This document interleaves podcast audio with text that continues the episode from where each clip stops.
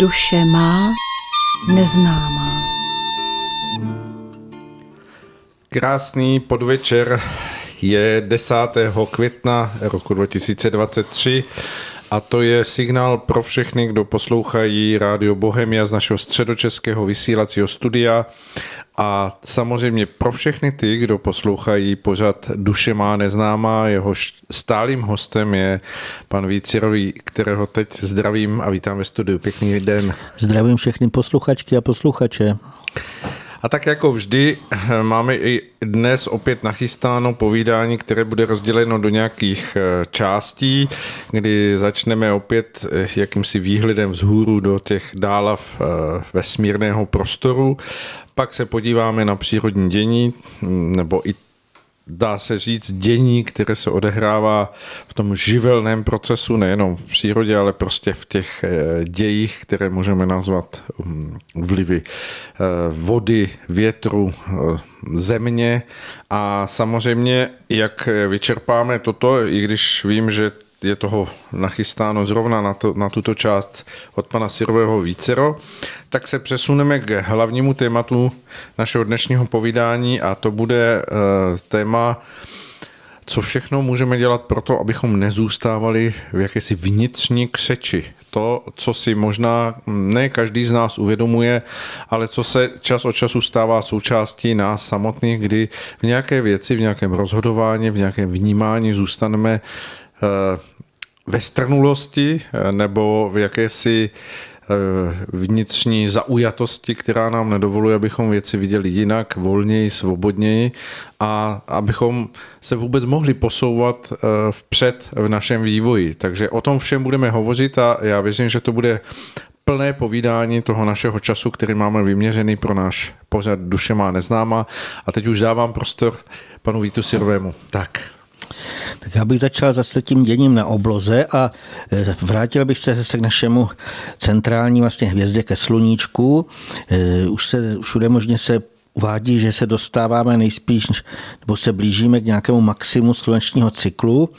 a z toho mimo jiné teda vyplývá i ta nebývalá aktivita slunce,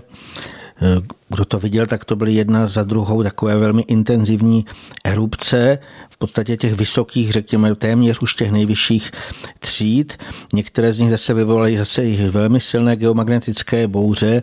V podstatě říkalo se, že nejsilnější za mnoho předchozích let. Možná jste opakovaně probíhající geomagnetické bouře zaregistrovali eh, třeba i kvůli výpadkům internetu a nebo nebývalé únavě a podobně. Eh, tam já bych dodal, že vlastně, že Apollon skutečně zvyšuje žár a jas slunce. To si myslím, že každý, kdo na teďka pozoroval sluníčko, tak nejen, že je úžasně bílé, krásně hřeje, když si člověk sedne někde a teď přestane foukat vítr a zasvítí slunce, tak to skutečně je silné. Někde jsem zaslechl, teď to nevím ani ten zdroj přesný, že se předpovídá, že v Evropě bude o 40% silnější eh, jaksi svit nebo jas slunce, to znamená, bude zřejmě mnohem větší teplo. Na mnoha místech zase už byly rekordní horka, teď to byly hlavně v Ázii, to ať už to byl Větnam, Laos, kde se to pohybovalo něco kolem 44 stupňů. A u nás vlastně tady taky to si myslím, že si toho lidé všímají. Zrovna před vysíláním mě byla jedna známá, že jim poprvé, co se jim to stalo, že fotovoltaika přeplnila baterie, že museli honem zapnout nějaké pračky a tak dále, aby to vlastně očerpali. To znamená, zesiluje se ta intenzita, samozřejmě ono se to pak projeví v těch mnoha různých, eh, eh, v různých jako nějakých vlivech, které my si ještě o tom povíme.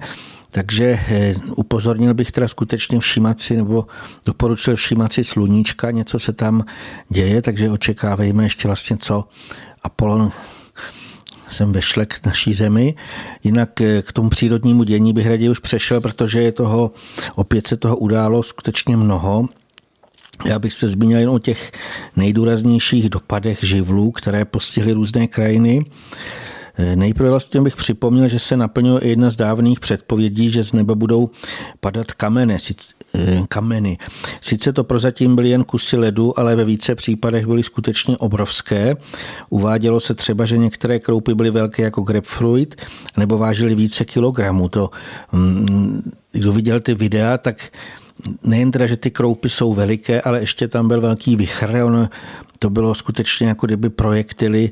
eh, prorazily obrovské třeba nejen střechu, ale všechny možné jako věci to tam rozbilo a někdy, jak tam foukal ten velký vychr ze strany, tak ono to i rozbilo fasády, okna, to znamená,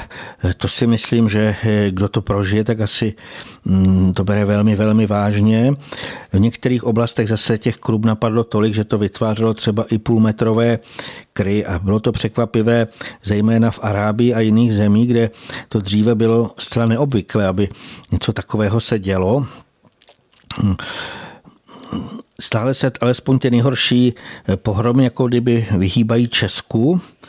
přestože v okolních zemích, třeba v Německu, Rakousku, Francii, Itálii nebo i jinde,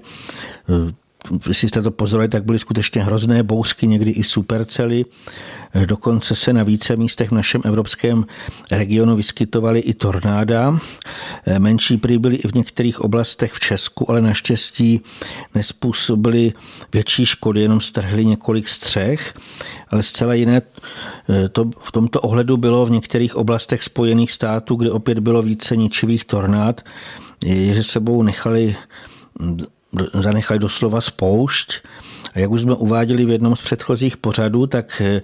některá města tam byly tornády natolik zdemolována, že z nich zůstaly jenom hromady trosek. A bych v tomto ohledu dodal, že v rámci takovýchhle projevů velké očisty eh, poté musí následovat i velký úklid. A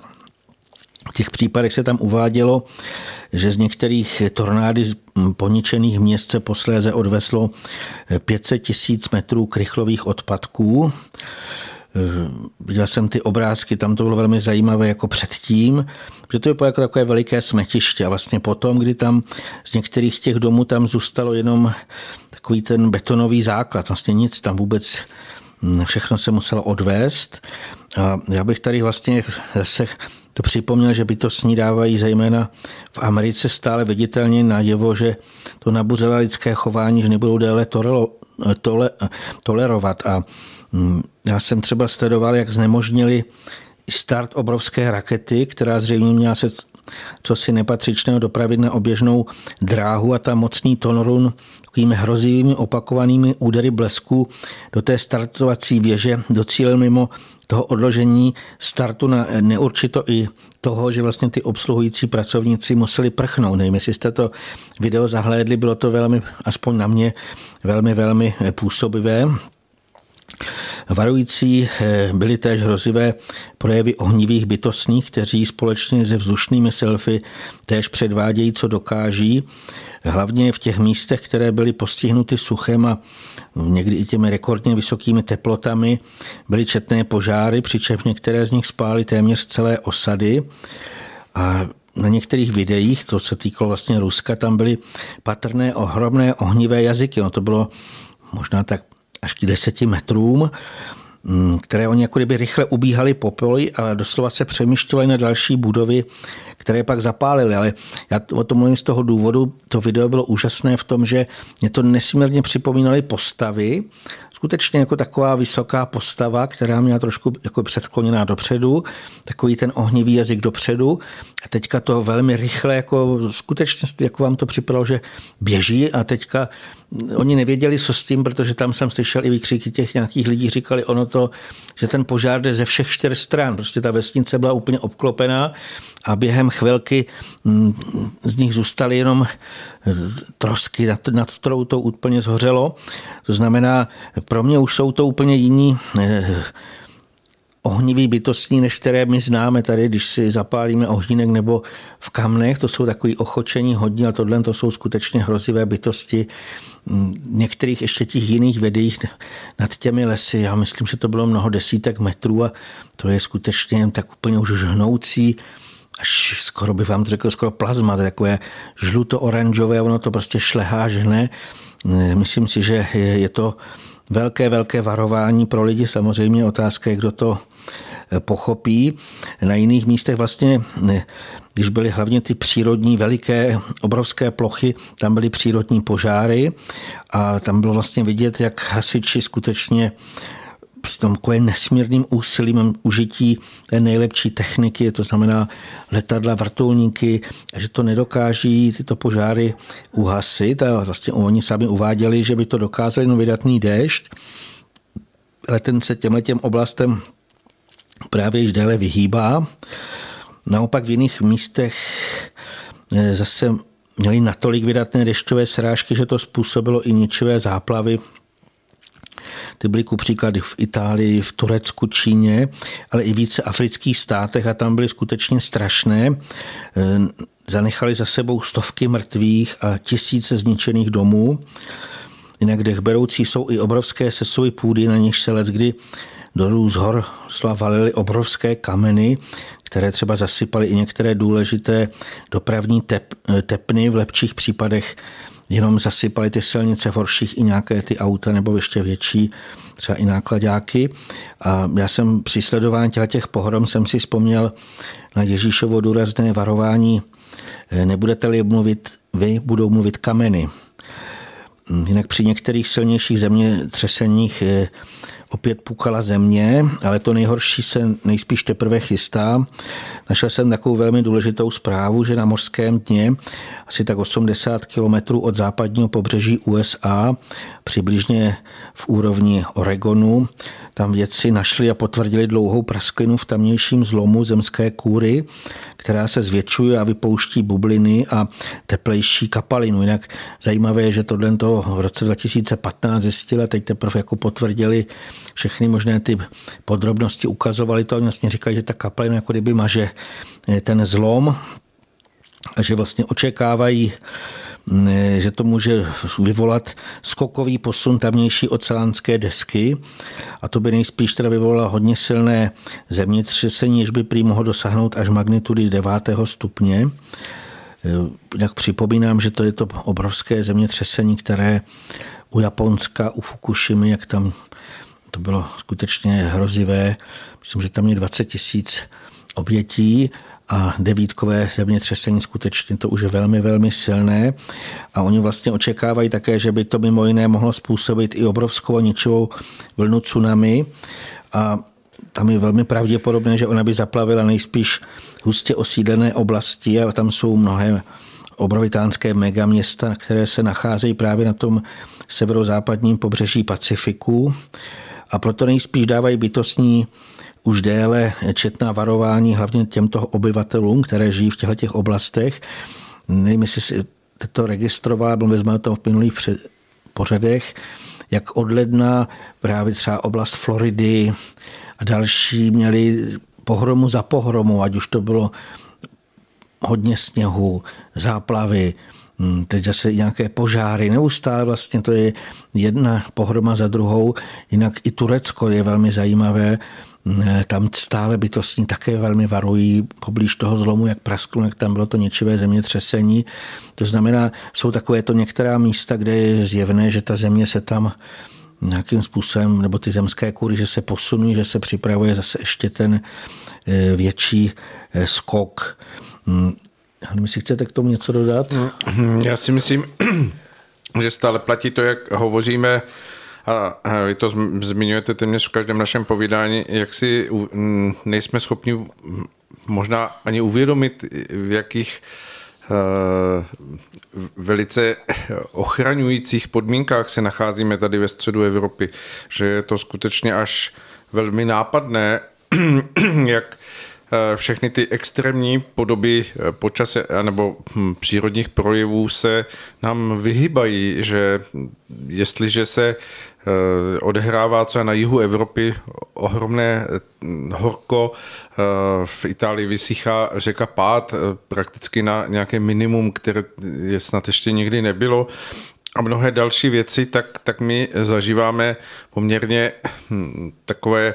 běžné, vlídné, možná pro někoho chladivější, než, než by si představovali jaro, které tady opravdu dává do, hojnost eh,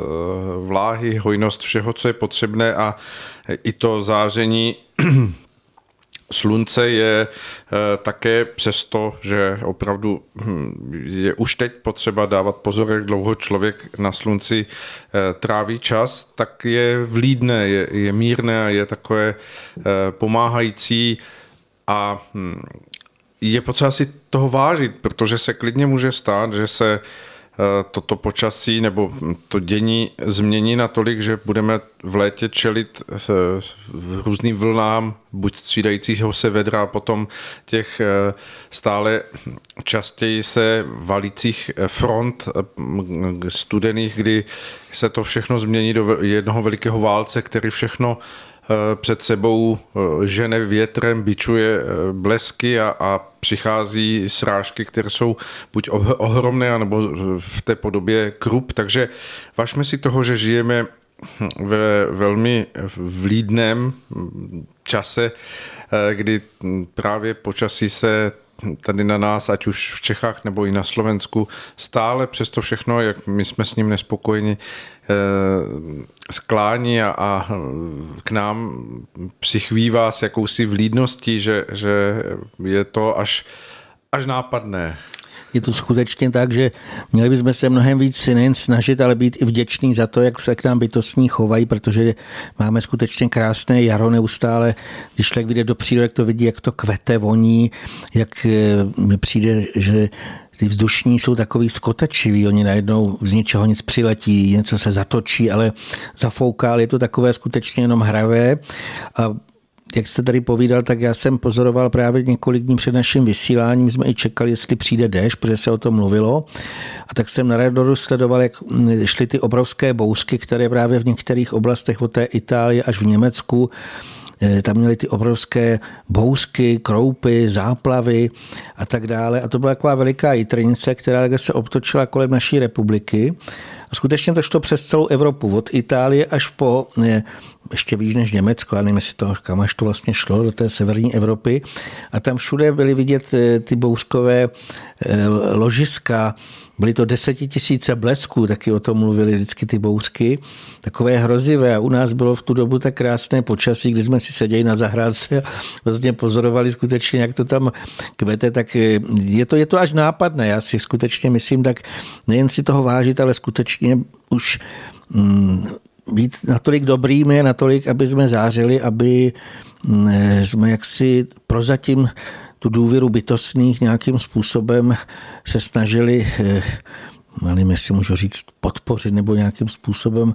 mm, jim dát najevo, že si vážíme skutečně, že se k nám chovají takto vlídně a můžeme říct si až tak jako jemně. V této době právě, kdy člověk vidí ty různé pohromy všude možně po světě, nebo ty požáry, to je taky opravdu pro mě hrozné. Některé z nich to vám přijde ohnivé peklo a e, u nás malinko zasvítí sluníčko, zafouká vítr, takže to je velmi, velmi důležité si uvědomovat vlastně denodenně. Hm. Vlastně dnes, v dnešní době jsme v čase, kdy se snáší k zemi spousta okvětních plátků z jabloní, hrušní a stromů, které dokvítají, takže je to opravdu takové až povznášející. A Jak zmiňujete vy, eh, pane Sirovi, tak myslím si, že bychom se měli dokázat vnitřně natolik naladit na všechno to dění okolo nás, že by to mělo přirozenou cestou vést člověka na konci dne prožít dík za to, že směl opravdu eh, minimálně ze strany eh, bytostných prožít něco, co bylo tou určitou průvodcovskou energii toho dne jako, jako pomáhající, jako povzbuzující v té, v té občerstvující síle, kterou bytostné zprostředkovává. Takže určitě přes všechny těžkosti, a teď se k ním dostaneme v tom našem hlavním tématu, které si způsobujeme my jako lidé sami, sami sobě, sami, nejenom navzájem, ale sami v sobě, tak ten svět okolo nás, ve kterém jsme vsazeni zde na Zemi, tak je stále velmi vlídný a je, je dá se říct, až nad očekávání doby, ve které žijeme, tady k těmto oblastem, které nám jsou dány jako domov eh, na Zemi, tak jsou velmi střícné. Je to tak, že vlastně to jediné, co tady nějakým způsobem blokuje nebo zastavuje, nebo jak bych to nazval, nepohybuje se, jak má, je eh, žel pozemský člověk a já teda vlastně jsem zvolil téma pro dnešek, jak uvolnit eh, duševní křeče, protože oni skutečně eh, omezují nebo až nemožňují ten svobodný rozmach ducha. A pokračoval bych popisu dějů, které se odehrávají v duševních záhalech, které jsou blízké pozemské hmotnosti. V předchozím vysílání jsme se zabývali především tím nejbližším duševním záhalem pozemského těla, které se nazývá astrální tělo. E, to lze sice jako všechny ostatní obaly ducha, již na sebe musí jakoby navléknout, aby tady mohl působit v pozemském okolí. To můžeme také nazvat jako duševní záhal, ale přesnější by bylo označit ho spíše jako spojovací článek fyzického těla a vlastní duše, která se po pozemské smrti odlučuje od našeho fyzického těla. Když duše odchází do záhrobí, přičemž vlastně opouští to své bývalé pozemské tělo, tak z něj vytahuje i to astrální tělo, nebo odtahuje. A čím dále, čím dále se duše vzdaluje, tak tím více slábne i tělo astrální a při určitém odloučení dané duše posléze začíná chřadnutí a rozklad astrálního těla, z čehož pak vyplývá následný rozpad těla fyzického, třeba v normálním případě spráchnivý. Tež to můžeme obrazně popsat, že se přemění v prach,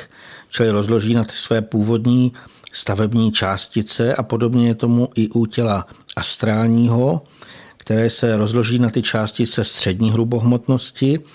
a ty mohou být užity buď k další výstavbě nebo i k jiným eh, účelům.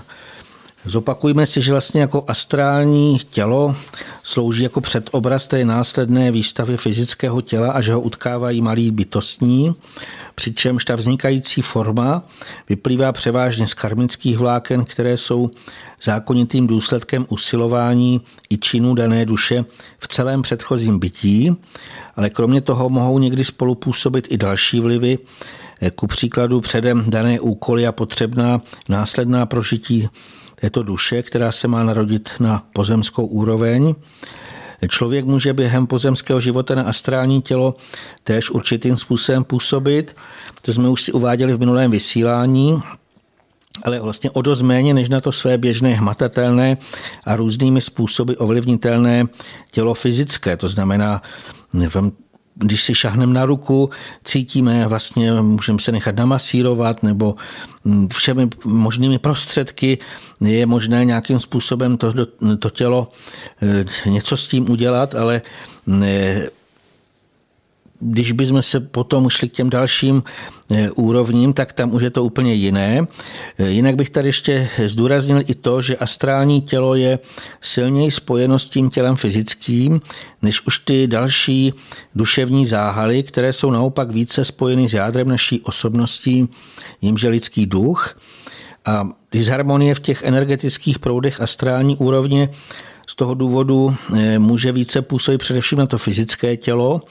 což se může v určitých případech projevit i jako zdánlivě samovolné křečovité stahy svalstva, které leckdy na určitý čas takřka znemožní provádět jakékoliv eh, lidskou vůli řížené činnosti a ta doprovodná bolest může takto postiženého člověka naprosto paralizovat, přičemž některé křeče mohou vyvolat i poruchy vědomí. Tyhle ty stavy eh, můžou mít rozličné příčiny, o tom se lze dočíst v různých odborných pojednání. Většinou se v nich eh, křeče spojí hlavně třeba s nedostatkem určitých minerálů, je třeba známý hořčík nebo nerovnovážným zastoupením tělesných tekutin a podobně. A kromě toho se v těch pojednáních také uvádí, že křeče mohou mít i neurologické příčiny, jak je tomu zejména u některých typů epilepsie, anebo můžou být důsledkem i různých psychických chorob. A já tady uvádím vlastně, že tam z toho jasně vyplývá, že ty mnohé z těch bolestivých až paralyzujících křečí, které se projevují na tom fyzickém těle, mají svůj původ už na těch hlubších duševních hladinách. A proto se teda podíváme na to, co vlastně můžeme takto výrazně zablokovat proudění energie v těch jednotlivých duševních záhalech nebo mezi nimi navzájem.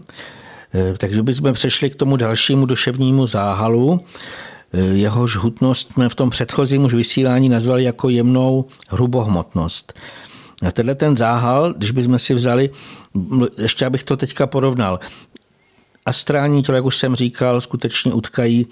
eh, jako předobraz malý bytostní předtím, než se vytvoří tělo fyzické. A vlastně tenhle ten záhal z té jemné, jemné hrubohmotnosti se utváří a vyvíjí eh, zejména po celé dětství, nebo jak se říká, eh, duše dítěte jako bílý nepopsaný papír, a přičemž v tomto případě tím nejspíš právě míněn tenhle ten duševní záhal z jemné hrubohmotnosti, do něj se doslova jako rydlem zaznamenává všechno, s čím se od nejranějšího dětství setkává, ale hlavně to, co eh, častěji malému človíčkovi říkají okolní dospělí, ať už jde o rodiče, příbuzné, vychovatele a podobně. Když se třeba malým dětem běžně říkává, ty jsi nešikovný nebo nešikovná, zlobivý, zlobivá, hloupý, hloupá, to, když si to představíte obrazně, tak to slova přitom jako kdyby se na duši skutečně nalepila cedulka s tím označením. A tu poté na sobě daný člověk let, kdy nosí e, přilepenou, můžeme to tak nazvat, po celá mnohá desetiletí. Vemte si, jaká obrovská zodpovědnost je na všechny, co se setkají s tím dítětem, a co mu řeknou někdy úplně naprosto zbytečně. Mm, ale teď Samozřejmě eh, ten člověk se s tím potom neví si s tím rady a můžou z toho vyplývat i tak nepříjemné stavy v dospělosti, třeba pocit méněcenosti, protože někdo mu řekne, ty jsi hloupý. On je to nesmysl. Ale prostě ten človíček malinký si to jako kdyby zapíše někam a potom se s tím takhle eh, trápí. O nicméně nepříznivé nejsou ani třeba některé pozitivní motivace, když se třeba malé holčičce říká, ty jsi ale hezoučka, to takové ty tetičky hlavně. A ona si to vlastně nese v sobě a aby tuhle tu představu splňovala, tak se pak třeba od toho dospívání maluje, zkrášluje, prostě hubné, chce být pořád hezoučka, aby teda vyplnila to, co si oni nějakým způsobem takhle spíš to někdo řekl úplně zbytečně, ale ještě záludnější když se třeba malým dětem říkává, nejsi dost inteligentní. Protože oni vůbec neví, co to je. Ale jenom na okraj, co je to inteligence, neví ani většina z dospělých, kteří tohle slovo běžně opakují. Pokud si zadáte do vyhledávače na internetu inteligence a podíváte se třeba na Wikipedii, tak je velmi zajímavé, jak dlouhý, dlouhý popis všeho možného vědátorského je o té inteligenci, jak se stanovuje IQ, kdo to vymyslel, vlastně to, je, to jsou celé hordy nejspíš psychiatrů, nebo já nevím, kdo to vlastně vymýšlel vychytralých a čím je vychytralější člověk, tím se to vychvaluje. A zajímavé tam je, my si tady ještě s panem Svodou prohlíželi před vysíláním, tam je zajímavé, že jediné, co ještě bych tak byl schopen uznat, eh, byl nějaký lékař na počátku 17. století, on udělal obraz hlavy, kde byly nádherné soustředěné kruhy, které poletují kolem té hlavy a i se tam bylo vlastně vidět to napojování nahoru, kde eh, to trošku odpovídá té realitě. Nebo chcete něco k tomu doplnit? Takže prosím nás, nemluvme radši cizí slova, kterým nerozumíme a obzvlášť to neříkejme dítětem, dětem malým, protože skutečně to dítě si s tím vůbec, vůbec eh, to neumí to zpracovat. Když bych tady ještě dal eh, to, co si myslím je taky česté, jestli jste to nezažili, protože to je skutečně záludné tvrzení, když se malým dětem říká, e, nemáš na to hlavu, jestli jste to nezažili, když někdo má, chce jít na školu a někdo mu říká, ty na to nemáš hlavu. No a teď to dítě přece vidí a může si samo nahmatat, že má hlavu jako ostatní, samozřejmě uměrně svému vzrůstu. A tady bych dodal, že vlastně mnoho z těch chytrých lidí považuje hlavu za to nejdůležitější na světě a doslova jako modle se klaní zejména velkému mozku. A proto dokonce uchovávají v lihu mozky některých zesnulých géniů a snaží se usilovně přijít na to,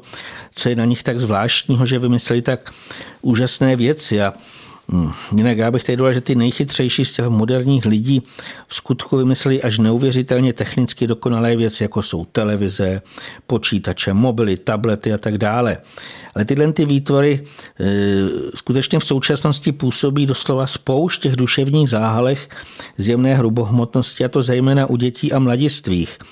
Ale o tom nyní více mluvit nebudeme, protože by to bylo skutečně na celé vysílání. Jenom krátce bych zmínil, co může na pomoci aspoň trošičku zahojit nebo očistit ty všemožnými nesmysly zanesené dušičky, Kromě naprostého zrušení televize a počítačových her je dobré děti a mladistvé nějak správně pozitivně motivovat, jak co do činností, ale tak jako vlastně přesvědčivě říkat, že skutečně dokáží vykonat něco prospěšného, krásného a podobně. Dá se říct, že ten pojem inteligence je vlastně jakýmsi před obrazem toho, nakolik je člověk schopen skládat jednotlivosti do nějakého celistvého závěru v tom svém uchopování. A samozřejmě Eh, k tomu to, hm, ten penzum eh, jakýchsi znalostí, které způsobuje to, že, že se může skrze svůj rozumový mozek spojovat s tím, co je uchopené v tom jemnějším okolo země v tom myšlenkovém světě, tak samozřejmě je hm, v tu chvíli jakousi výhodou pro toho, kdo to dokáže s, rych, s větší rychlostí, s jakousi eh, schopností abstraktnosti, než, než někdo, kdo, kdo je v tom hm, méně pohyblivý nebo trvá mu to déle a samozřejmě jeho závěry jsou třeba jednodušší nebo prostší a tak se potom ti lidé, kteří jsou v tomhle hm, vycvičení, eh, mají ty cesty prochozené, tak se dívají na ty druhé, jako že jsou zaostalí a že jsou v nějakém směru méně cení. A tam vlastně vzniká ten určitý rozpor toho, jak zmiňujete eh, velmi dobře, že rodiče vlastně vybuzují ambici v dětech k tomu, aby, aby byli takový, že, že prostě budou v té hm, rychlosti a, a schopnosti uvažování jako těmi, těmi, kteří budou vyhrávat ty závody v tom, eh, kdo lépe a rychleji uchopí něco a pochopí, kde může něco vyzískat. A že ti lidé, kteří jsou v tom zaostalejší, tak samozřejmě hrají ty druhé housle. A tam se vytváří v dětech ten dojem toho, že ti lidé jsou méně cení, že jejich život nestojí za nic, že, že, že ten život vlastně se brouzdá jakousi větší chudobou a, a kdežto ti, kteří jsou v té inteligenci nebo v té rychlosti přemýšlení eh, zdatnějšími, tak, tak jsou vždy úspěšní a vždy se jim ten život otevírá s jakousi eh, větší hm, slunečností nebo tím, že jako budou hm, v té prožívat eh, ten svůj život díky tomu v jakémsi luxusu nebo v jakési vyšší hodnotovosti, ale to je mílka, protože se můžeme podívat na to, jak ty děti, a teď eh, zase ty, které jsou brisknější nebo rychlejší v tom uvažování, na rozdíl od těch, které potřebují více času a potřebují ty věci více eh, zpracovat, jak jsou schopni vnímat krásu. Třeba právě, jak jsou schopni vnímat hm, krásu živého zvířete nebo rostliny, nebo to, když jsou v přírodě, jak se dokáží rozpoložit v tom vnímání přírody, protože pokud tam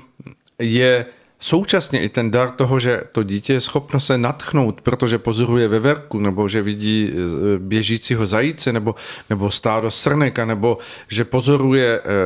nějaké létající netopíry v podvečera a je to pro něho něčím, co ho okouzluje, natchne, protože se mu to líbí, tak je samozřejmě e, to ukotvení v jakési vnímavosti pro to bytostné a zároveň i pro to, co je krásné, v tom dítěti v jakémsi zdravém nastavení, ale pokud ho toto nezajímá, pokud ho zajímá to, eh, co mu nabízí ten umělý svět, to znamená ten svět, který je, jak byl popisován, vytvořený v tom, v tom jakémsi igelitovém zabalení někde přes nějakou obrazovku, tak se dá hovořit už o konfliktu toho, co je skutečně podstatou toho rodícího nebo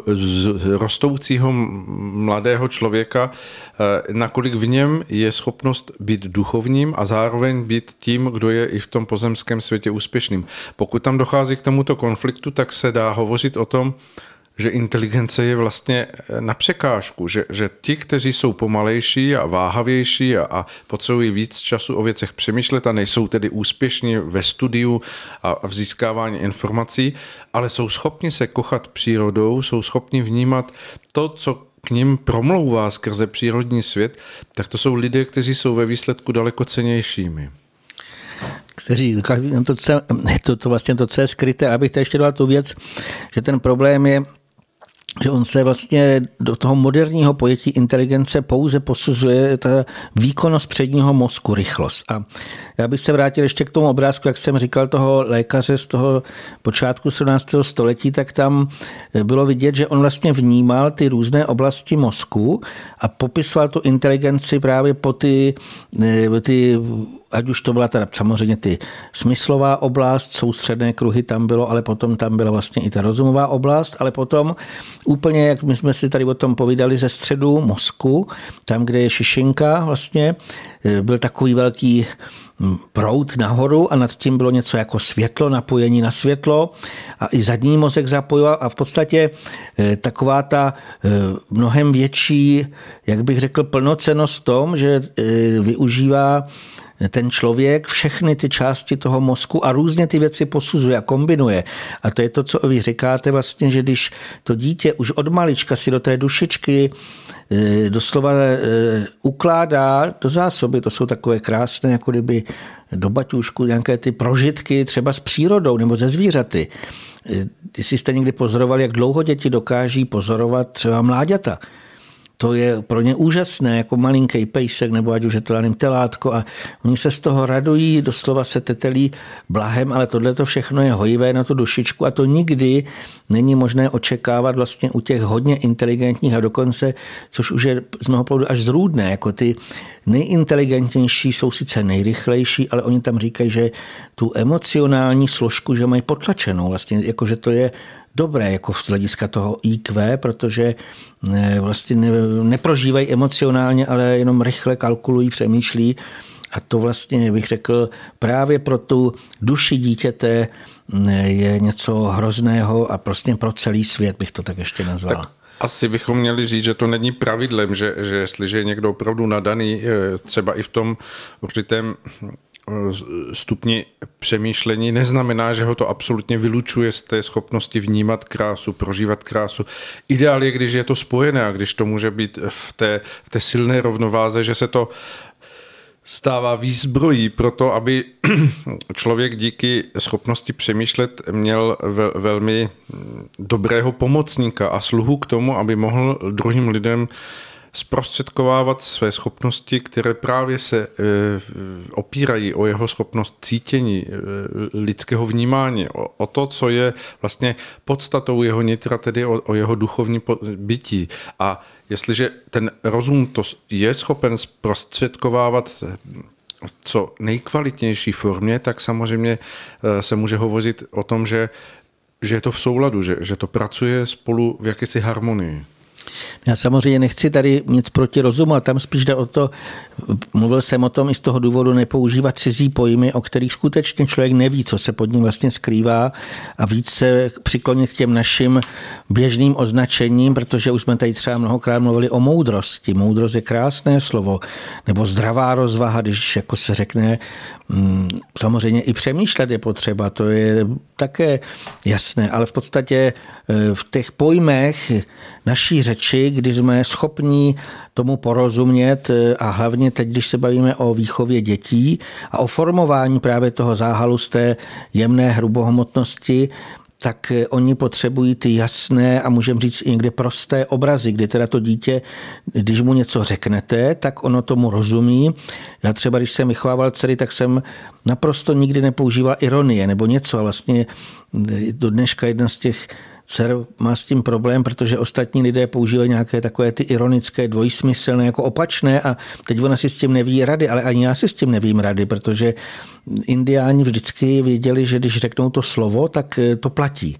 A ne takové ty příliš složitosti, a je to podle mě i to, co když si říkal Ježíš, vaše řeč budeš, budeš ano a ne, co je navíc je od zlého, to znamená takové ty složitosti, ty jenom zamotávají i u dospělých a i u dětí. A vlastně tam zase já jsem přesvědčen, teď, když se vrátíme vlastně k té dušičce, to znamená k tomu záhalu eh, z té jemné hrubohmotnosti, tak eh, já bych jenom připomenul, my jsme o tom mluvili, že všechny ty výtvory předního mozku, ať už jsou to jednotlivé myšlenky, anebo eh, z nich se utvářející myšlenkové formy, tak vlastně to je tato ta oblast jemné hrubohmotnosti. A právě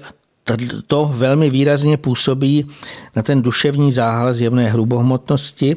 jenž vlastně je určitým způsobem spojen i s naší duchovní podstatou. To znamená, ovlivňuje ji protože tvoří ten vnější obal duše, která se po pozemské smrti odlučuje od toho pozemského jestrálního těla a přechází do takzvaného záhrobí, jak jsme uváděli. Ale v těchto těch případech ještě do duší ne, nepřejde do jemnohmotnosti. E, ta by se vlastně správně měla nazývat jako onen svět, protože už jde o jiný druh stvoření, než je naše hrubohmotná úroveň. A samozřejmě je logické, že e, v tom nejpříznivějším nebo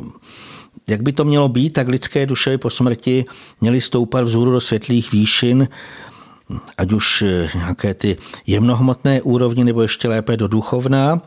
Ale teď si položme tu otázku, proč mnohé z nich vlastně déle se trvávají nebo jako kdyby ustrnou na hrubohmotné hranici nebo jdou ještě níže, tak samozřejmě možností je více. My se zde nebudeme zabývat nějakými zlovolnými dušemi, které zde na zemi činily vědomně nebo i nevědomně rozličné zlo, takže vlastně musí po té pozemské smrti v důsledku zákona tíže klesnout do temných úrovní, se nazývá jako očistek, peklo a tak dále. Eh, to eh, teď, teď nebudeme rozebírat, ale spíše se nyní zaměříme na běžné duše, které se zde běžně označovaly jako normální lidé, protože dělali to, co většina z ostatních. Jestliže třeba dnes ve městech s vnitřní vnímavostí hm, se chvilku někdy zastavíme si sedne a pozorujeme, jak většina z lidí tráví svůj volný čas, nebo si užívá těch všemožných pozemských slastí, nebo se zaníceně baví o všemožných nesmyslech, tak zřejmě nám bude jasné, že se jako do pavučin zamochrávají do vláken, které je pevně vážou právě k tomuhle tomu materiálnímu světu. Ale jestliže jsou k němu čímkoliv připoutány, tak musí i po smrti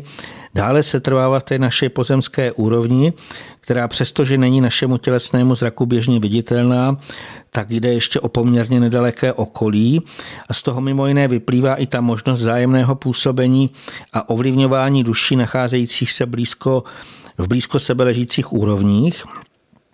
To znamená třeba hrubohmotnost a i ta jemná hrubohmotnost, to je pořád ještě hm, nedaleko. A je to, je to pro mě je to i velmi smutné, že tolik lidských duší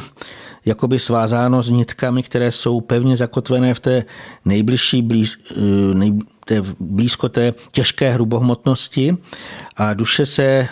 od nich můžou odpoutat teprve tehdy, když se osvobodí tím plným prožitím všech těch nepatřičných činů, myšlenek, emocí a podobně. A přitom vlastně taky musí dojít i k poznání a pochopení toho, že takové ty pozemské věci vůbec nemají takovou cenu ani důležitost, jako jim přikládali a že bylo doslova nicetné a pochybné, když pro ně kdysi na zemi vyplítali tolik času, ale často trvá dost dlouho, než si to nejen uvědomí, ale dokáží též zcela změnit ty své vnitřní tužby a směřování. A v mnoha případech to bývá dost nepříjemné, ať už pro tu danou duši, to znamená, co je na druhé straně, anebo s ničím si propojené pozemské lidi. Jako příklad já bych tady uvedl různé hrady a zámky, kde údajně straší a přičemž někteří senzitivnější lidé v nich mohou třeba spatřovat i takzvanou bílou nebo lépe řečeno šedivou paní, čili duše pozemsky zesnulých, která je k tomu danému místu něčím připoutána a let, kdy ho dost dlouho nechce opustit nebo se vlastně urputně domnívá, že jí tam třeba co si patří. A jelikož jsou tyhle ty duše ještě dost blízko té těžké hrubohmotnosti, tak na ní mohou v určitých případech působit a někdy se i projevovat. Už jsme o tom mluvili, tyhle ty případy se běžně označují jako poltergeist, a možnosti projevu k určitému pozemskému místu připoutaných duší bývají let kdy až neuvěřitelné. Já jsem kdysi měl takové to štěstí, že přes jednu známou tam mi zařídila soukromou prohlídku, to znamená, když už ostatní jako tam ukončili se ty eh, běžné prohlídky, tak to byla prohlídka hradu Kost a eh, tehdejší starý kastelán, on už odešel, tak on mi vyprávěl, že mu tam občas ze zamčené místnosti v noci ze zdi tamnější poltergeist sundal nesmírně těžký obraz jakéhosi dávného panovníka a postavil ho obráceně k protější zdi. On mi tam zavedl a to byl skutečně neuvěřitelně velký obraz. On mi říkal, že ho tam musí vždycky dva lidé, eh, dva silní muži, jako když ho chtějí pověsit do nějaké zase obrovské skoby, tak ho tam dávali a někomu se tam nelíbil, takže v noci ten obraz ho, ale nerozbil ho, on ho normálně sundal a postavil ho tou malůvkou ke zdi. Eh, tam bylo ještě zajímavé, eh, jak jsem tam ještě procházel tím hradem takhle večer a teď jsem se snažil na to ladit, tak oni tam měli takovou eh, tehdy zajímavost, nejme si to ještě trošičku jako částečně divadelní představení, měli tam tu dobové mm, eh, zařízení, kulatý nebo oválný stůl u toho židličky a přes den tam byli nějací najatí herci, kteří byli v dobových kostémech a popíjeli tam kávu nebo čaj a jedli bábovku a povídali si. A tohle už skončilo a teď tam zůstaly ještě si představte ty hrnečky a talířky a něco. A já jsem měl takový věm velmi intenzivní, že jako kdyby se tam zase ještě vrátily nějaké jiné duše, právě ty, co tam byly připoutané, jako kdyby tam pokračovali v tom hodování. E, taky ještě bych dodal, že ve starodávných klášterech jasnovidní lidé často vnímají více připoutaných duší,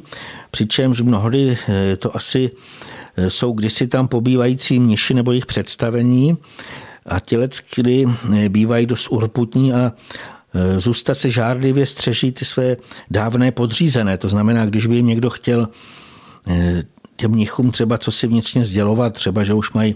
to dané místo odpou, opustit, odpoutat se a putovat dále,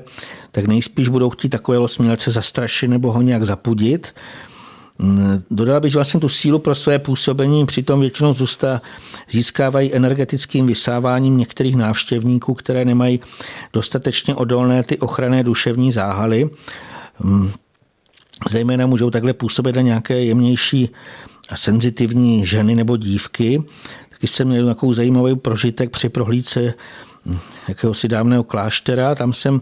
v té jedné místnosti taky vnímal co si skutečně nepříjemného. A hned na to vlastně tam omdela k zemi se skácela jakási mladá žena, byla taková velmi jako pobledlá. A je tam vlastně v ten okamžik padl zrak na tam vysící obraz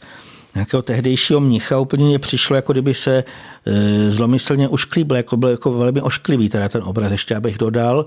Ale jinak já se tím nechci zabývat, já zcela otevřeně už dneska v této době takhle energeticky náročná místa raději nevyhledám ani nenavštěvuji. Doslova ani ty hrady a zámky už mě přestaly zajímat, protože ať jsem šel téměř kdekoliv, tak jsem vnímal,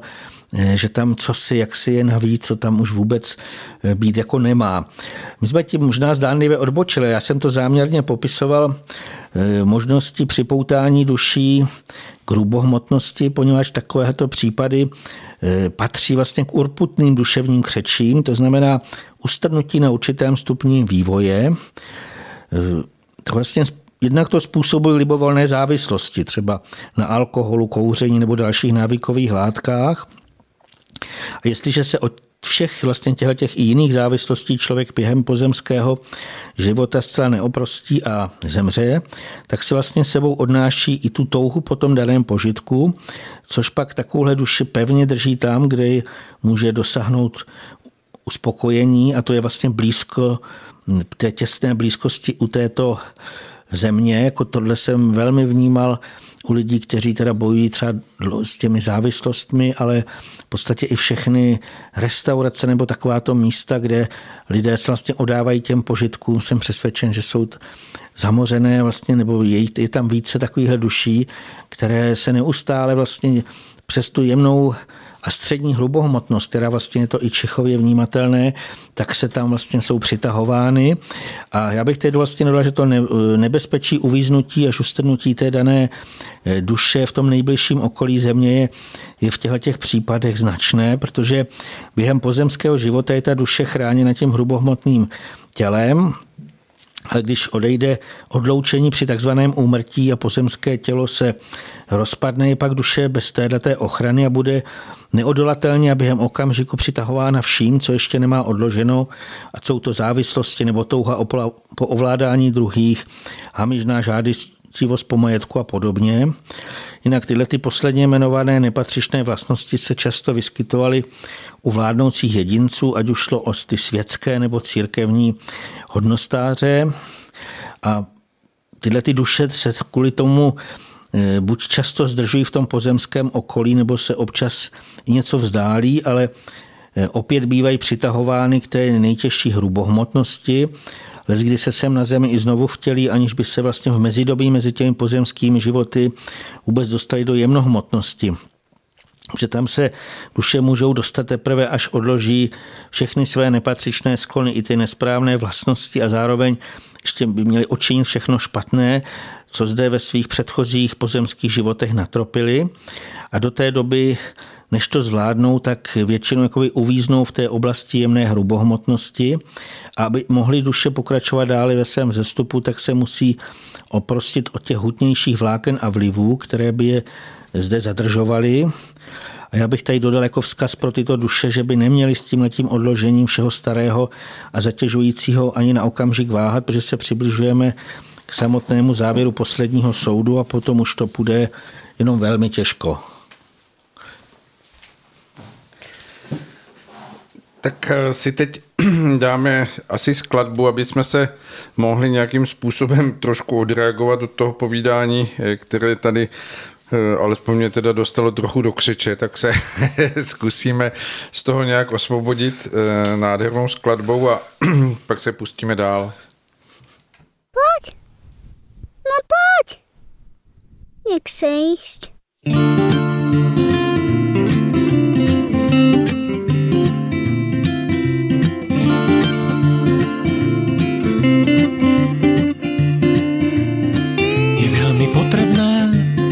Z obrazu stranu čiernu stuhu. Prestať si zúfať, že máme jedny roky. Je veľmi potrebné chytiť sa medeného plúho, vyhrať brázdu a zažiť toky. Ešte sme nič z toho nestihli Svetlo sa na nás trpezlivo díva Čaká, či si spomenieme na iných Keď sa hladina prudko dvíha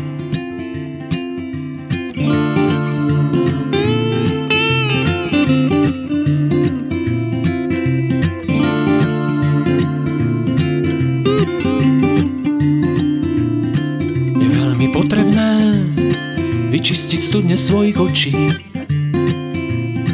Otvoriť dlane, veď niekomu sa zjasnia. Je veľmi potrebné, nech sa kolo stále točí. Potulní bardi smejú sa básňa. Ešte sme nič z toho nestihli Svetlo sa na nás trpezlivo díva Čaká, či si spomenieme na iných Keď sa hladina prudko dvíha Ešte sme nič, nič, nič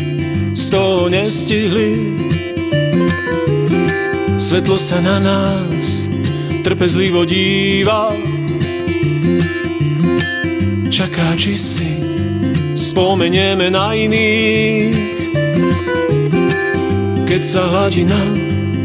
prudko dvíha,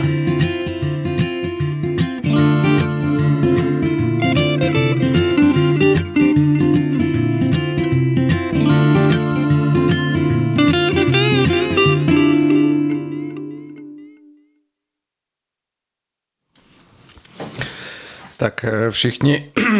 kdo eh, znají Jana Světlana Majerčika, tak vědí, že to byl on. že to byla jeho píseň, je velmi potřebné, takže pokud máte nějaké možnosti, určitě si pořiďte některé z jeho nových CDček, je to velmi mnoho krásných písní, které mohou člověka obdařit a převést v tom svém naladění právě na vnímání krásnějšího světa, než tak, jak eh, se ukazuje častokrát v jiných podobách nějakých umělců nebo kulturních projevů. Tak a my se vrátíme zpátky k tomu našemu povídání, tak věřím, že teď už to bude eh, malinko od, odlehčenější od těch všech strašidel a bubáků. Tak pojďme dál.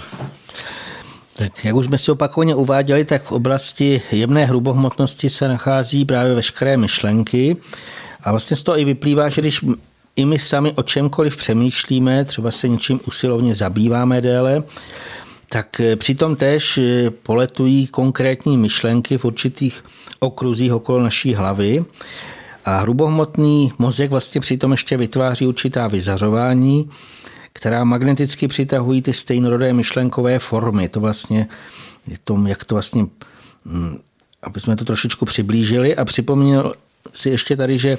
učení jenom ladění se na určitý druh vibrací a v důsledku toho se právě přitahují ty odpovídající myšlenky. A já bych tady jak už zasedl, už jsme to možná říkali, že proto věci zatím nenalezli a nikdy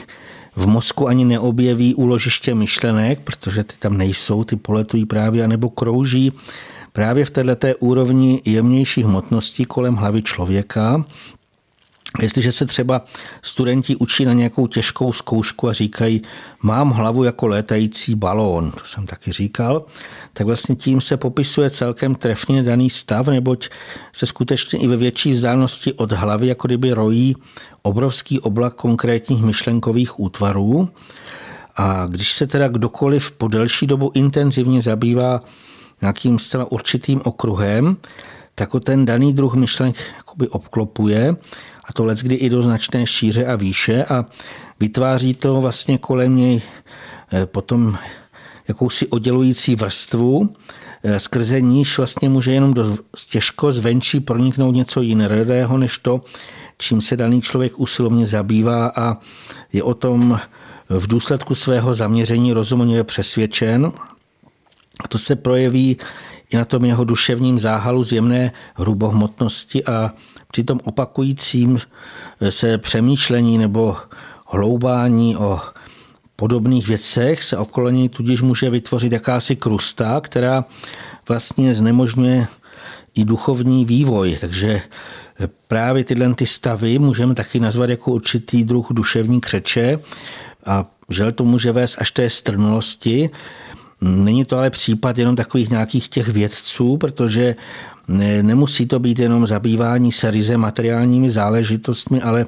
do obdobně nepříznivých stavů se může dostat i člověk, který třeba po léta čte i ty nejhodnotnější duchovní pojednání a snaží se jim usilovně porozumět, ale pokud do tohohle toho procesu chápání zapojuje převážně přední mozek, to znamená rozum, tak tím skutečné duchovní hodnoty i ty vyšší pravdy, které jsou třeba v těch dílách popisovány, tak je většinou pak zadrží v tom duševním záhalu zjemné hrubohmotnosti a jakoby je nepustí dále, aby mohli proniknout až do jeho nitra, to znamená, že jeho duch z toho posléze nemůže mít ani ten patřičný užitek, neboť se vlastně k němu ty popisované vyšší hodnoty ani nedostanou. A s tím velmi často se stává, že svým jednáním takovýhle člověk často dokazuje, že si to nevzal k srdci, ale zabývá se jimi převážně ve své hlavě. To je u těch lidí, kteří ostatním poučují, co vlastně dělají špatně, ale vidíte, že v nich jaksi není ten cit jako živý, že tam není ani to vyšší porozumění, jako to, co eh, se nějakým způsobem připisuje eh, lidskému duchu, takže to chybí a eh, toto právě je velmi špatné. Dá se říct, že z toho vzniklo asi to pouřekadlo, nebo to, že člověk žije ve svém vlastním, plave ve svém vlastním světě, a nebo hm, tak, jak jsem teď slyšel vícekrát, že žije ve své bublině, která samozřejmě vytváří okolo něho ten ten prostor oddělující od toho všeho ostatního Eh,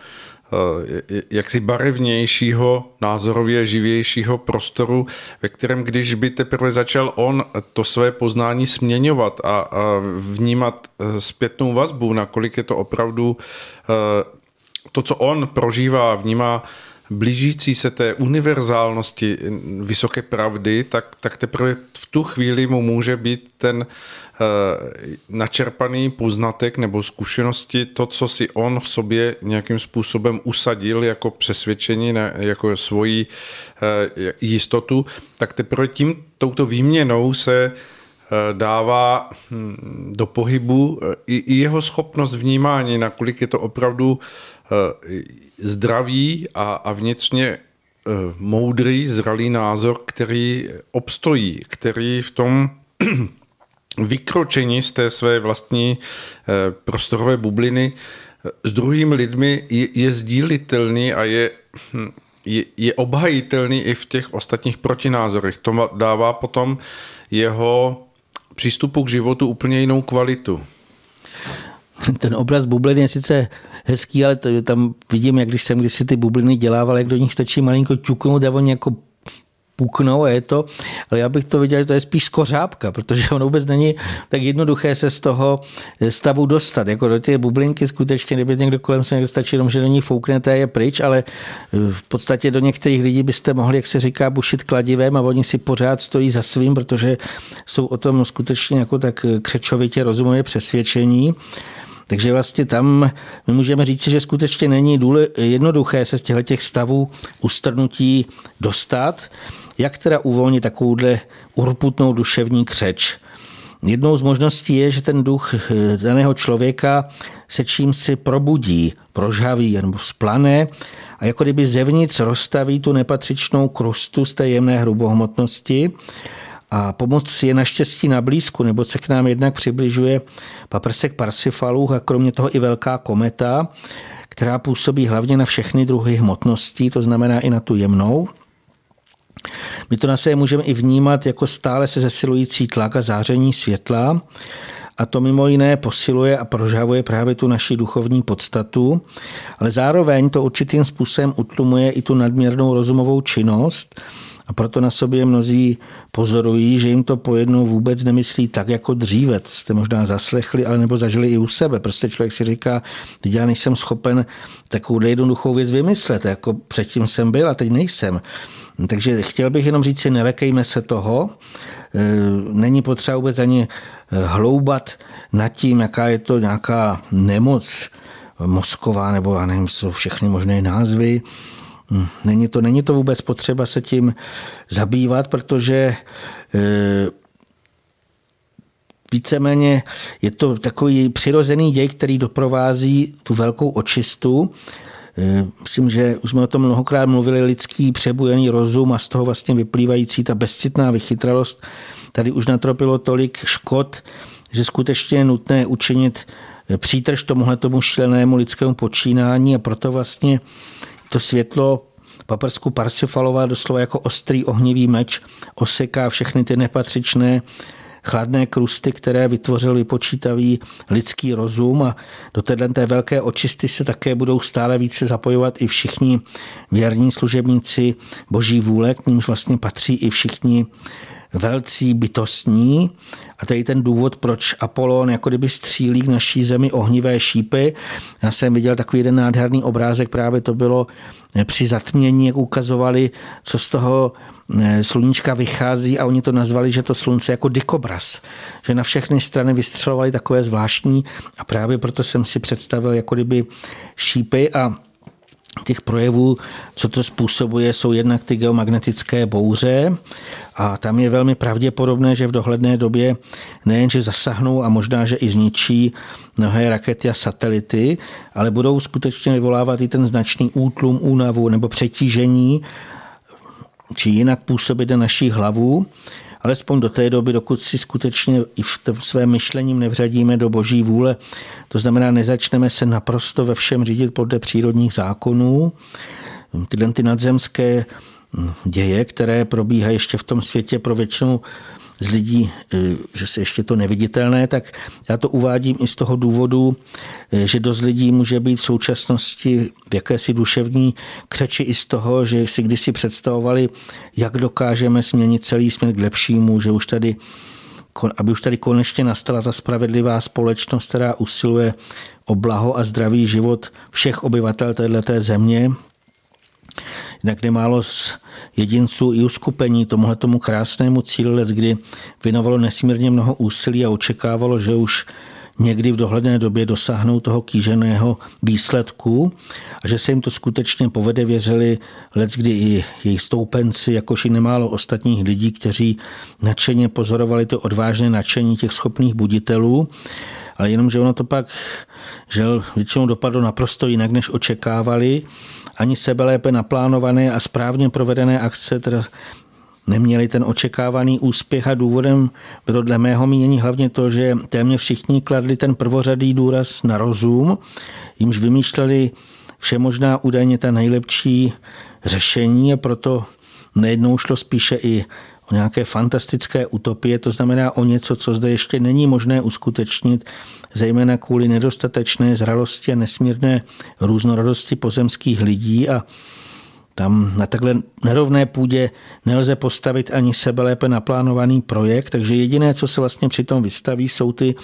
pevné krusty v té jemné hrubohmotnosti, které potom jako obruče brání svobodnému rozmachu lidského ducha, ale kromě toho vlastně tyhle ty stavy můžou vést i k těžším depresím. Už jsme to možná v některým z těch předchozích pořadů popisovali, že pokud člověk vnitřně, duševně tlačí na něco a chce to uskutečnit a jako kdyby něco, pevná skála mu v tom brání, tak eh, vlastně se potom eh, ten tlak, deprese povolí tlak a vlastně ten člověk se vnitřně z toho zhroutí, právě protože on si něco usmyslel ono to skutečně ještě nejde žel uskutečnit, takže eh, to si myslím, že není ničemu prospěšné, tak to se oslabovat. Pokud eh, tak, takovýhle druh nějaké duševní křeče postihl některého z našich posluchačů, tak bych doporučoval snažit se nejprve vymanit z myšlenkového kolotoče a zbytečného přemýšlení o tom, proč se to či ono nepovedlo, co kdo udělal špatně a podobně. Mnohem lepší je zajít si do rozkvetlé přírody a pozorovat veškerou krásu a vlastně my tam vidíme, že přeze všechno, co lidé činí, bytostní stále tvoří. Můžete se třeba postavit nějakému zrostlému stromu a snažit se uvolnit to křečovité myšlenkové úsilí, které chce za každou cenu dosáhnout svého, ale ještě k tomu v rozumem určeném časovém termínu. Jenom tohle to je nesmyslné, protože rozum, který je pevně vázán na prostor a čas, je zvyklý plánovat dle kalendářních termínů. My si tam něco napíšeme do kalendáře, to a to chceme zvládnout, ale to je rozum. A samozřejmě ty vesmírné, vyšší vesmírné dění, to je řízeno z vyšších úrovní, které jsou nad pojmy našeho pojetí prostoru a času. Rovněž je známé, že v duchovní říši je vlastně jeden den jako tisíc pozemských let, a to znamená, že i ty duchovní obrazy, které jsou ukazovány omilostněním jedincům, proto lze jen velmi těžko vtěsnat do těch kalendářních termínů, to znamená říct si určité datum, kdyby se tady na zemi měl nějaký daný děj uskutečnit, ale přesto se ty skutečné duchovní obrazy někdy vyplní, jenom nevíme kdy. A obdobné je to i s našimi vnitřními vizemi. My je můžeme mít po dlouhá léta před vnitřním zrakem, ale nedokážeme už určit přesné datum, kdy se vyplní.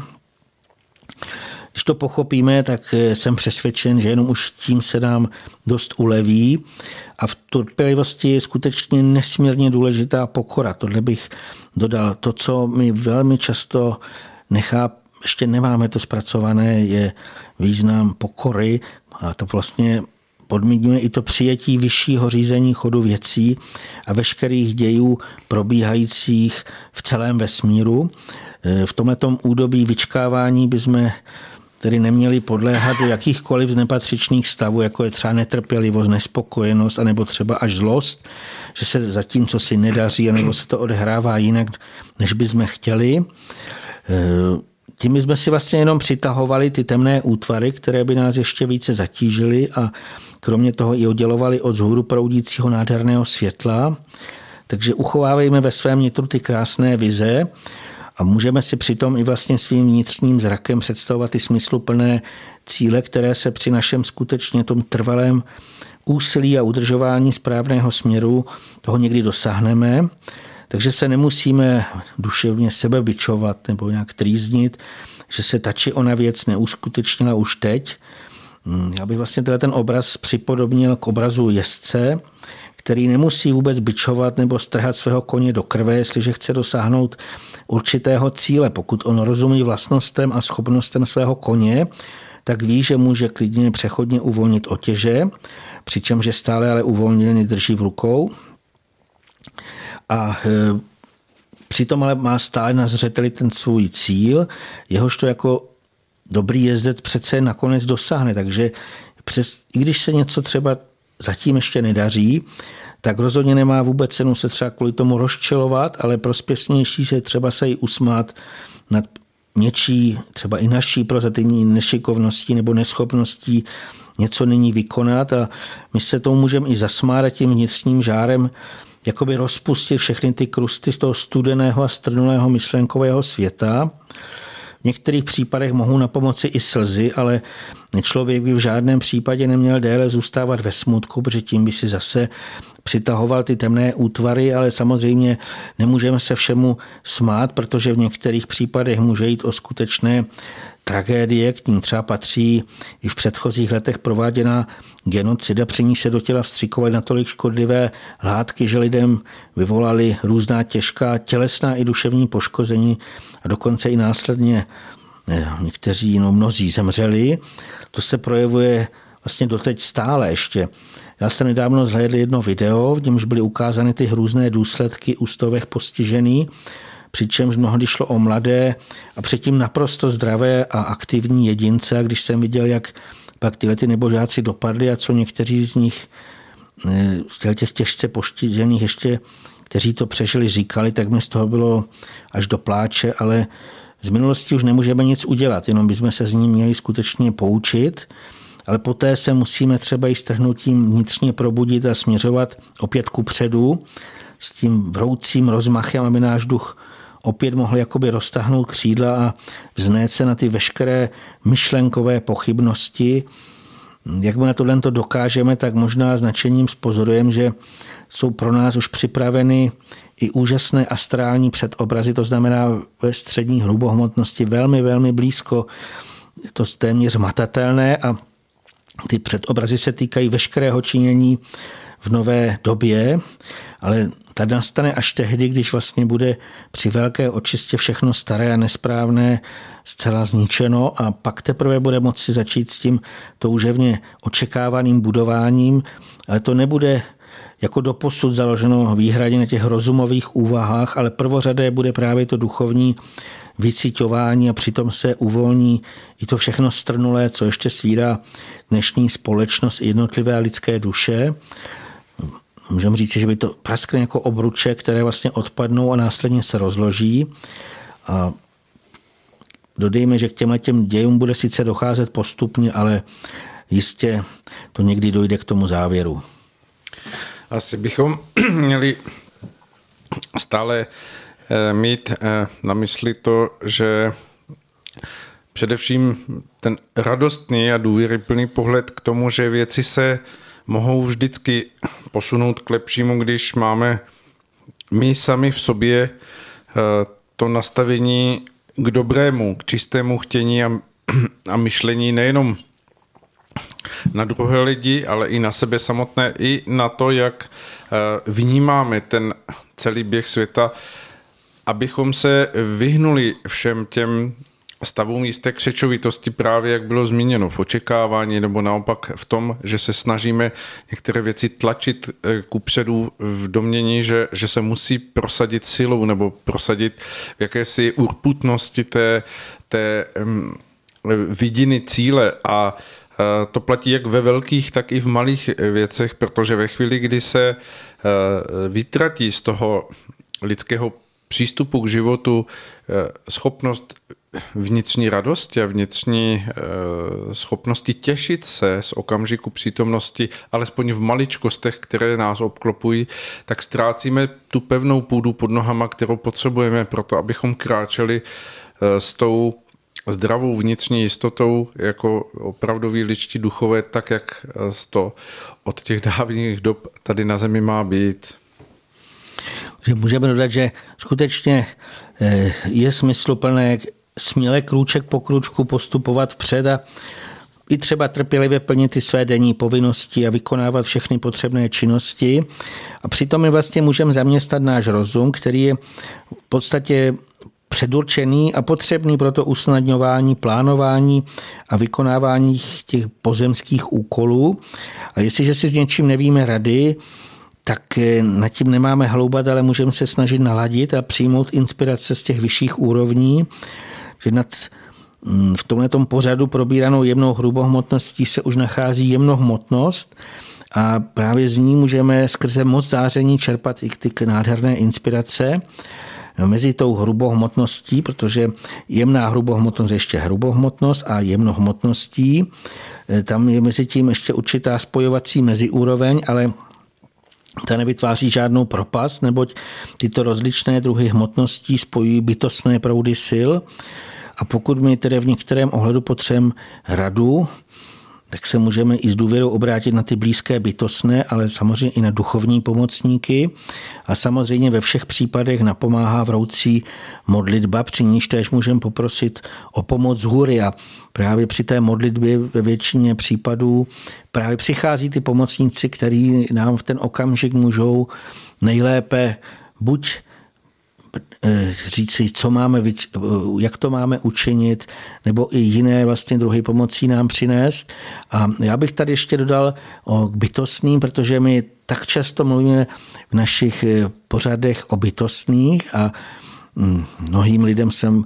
v těch komentářích viděl, že se ten výraz líbil, ale přesto zase to asi není tak každému úplně jak jasné, ať už jsou to malí, velcí, bytostní, co si pod tím představit, nebo jestli je mohou oni vidět, jestli je mohou oni vnímat, se v nich takovéto otázky eh, objevují. A já proto bych tady si dovolil upozornit eh, na dvě akce, které eh, se mají uskutečnit v zahradním dvoře Listen Straky Unimburka a první vlastně už bude za deset dní od našeho vysílání 25 bude seminář Genius přírody a ten název budou vlastně bytostní stavitelé přírody. Jinak dodal bych, že ten seminář probíhá od rána vlastně, je to jednodenní eh, seminář od rána do odpoledne a kdo se je zdaleka, tak si to může naladit eh, i na internetu, se připojit a online to buď poslouchat tento den nebo i ze záznamu, podobně jak to máme u rádia. A druhá akce je vlastně zahradní slavnost, která má být 24. Eh, června a zase vlastně ten název je podobný viditelné projevy bytostí přírody. A mluvím o tom i z toho důvodu, že na obou dvou akcích, jinak kdo by se ještě chtěl přesně to prohlédnout, tak může na mých stránkách tam termíny eh, přednášek a dalších akcí, takže tam eh, je tam vždycky proklik i ty na ty jednotlivé, ať semináře nebo na eh, zahradní dvůr Listen, je to nádherné místo a dodal bych, že vlastně tam bude přednášet víc kromě mě a pana Svobody, eh, tak ještě i další lidé, eh, možná jestli jste poslouchali na rádiu Bohemia, byli nář Mamamia, tak tam je Magdalena Dobrobila Staňková a stala se neuvěřitelná věc, že ona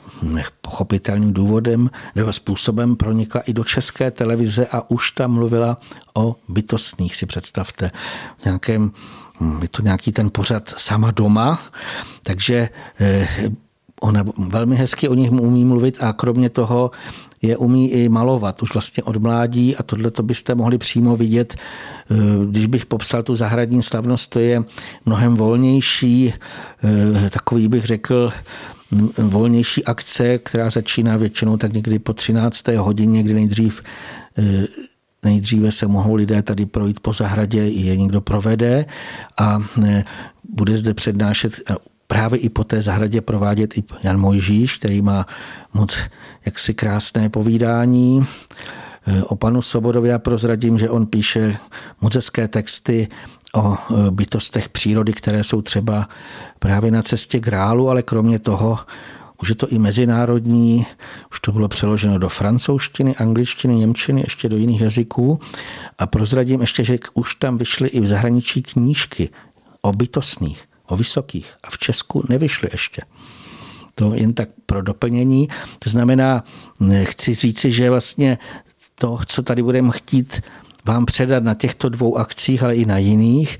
je, aby každý si mohl prožít vlastně to, že to není nic metafyzického nebo ezoterického, že to je naprosto něco přirozeného a ty právě v těch viditelných projevech bytostních, bytostí přírody vlastně my můžeme i vidět eh, to hrubohmotně. To znamená, mnohé ty věci jsou něco takového, že jenom si toho lidé nevšimnou. Takže kdyby někdo z posluchačů měl zájem, tak eh, já si myslím, že by je to že by vás to mohlo i velmi potěšit, setkat se nejen tedy s námi, vidět tady to místo, ale právě si i poslechnout ten různý pohled, jak nějakým způsobem se bytostní projevují a co vlastně v přírodě oni vytváří. V ní vytváří i ty naše jemná těla, samozřejmě to už jsme si říkali, ale tohle jsou ty věci, které v přírodě bych řekl, tam je to nejvíce viditelné. Dá se říct, že je to takové učení se vnímání toho, jak tyto dva světy se prolínají, nebo uh, oni to nejsou ani dva světy, to je jeden svět, který je naplněný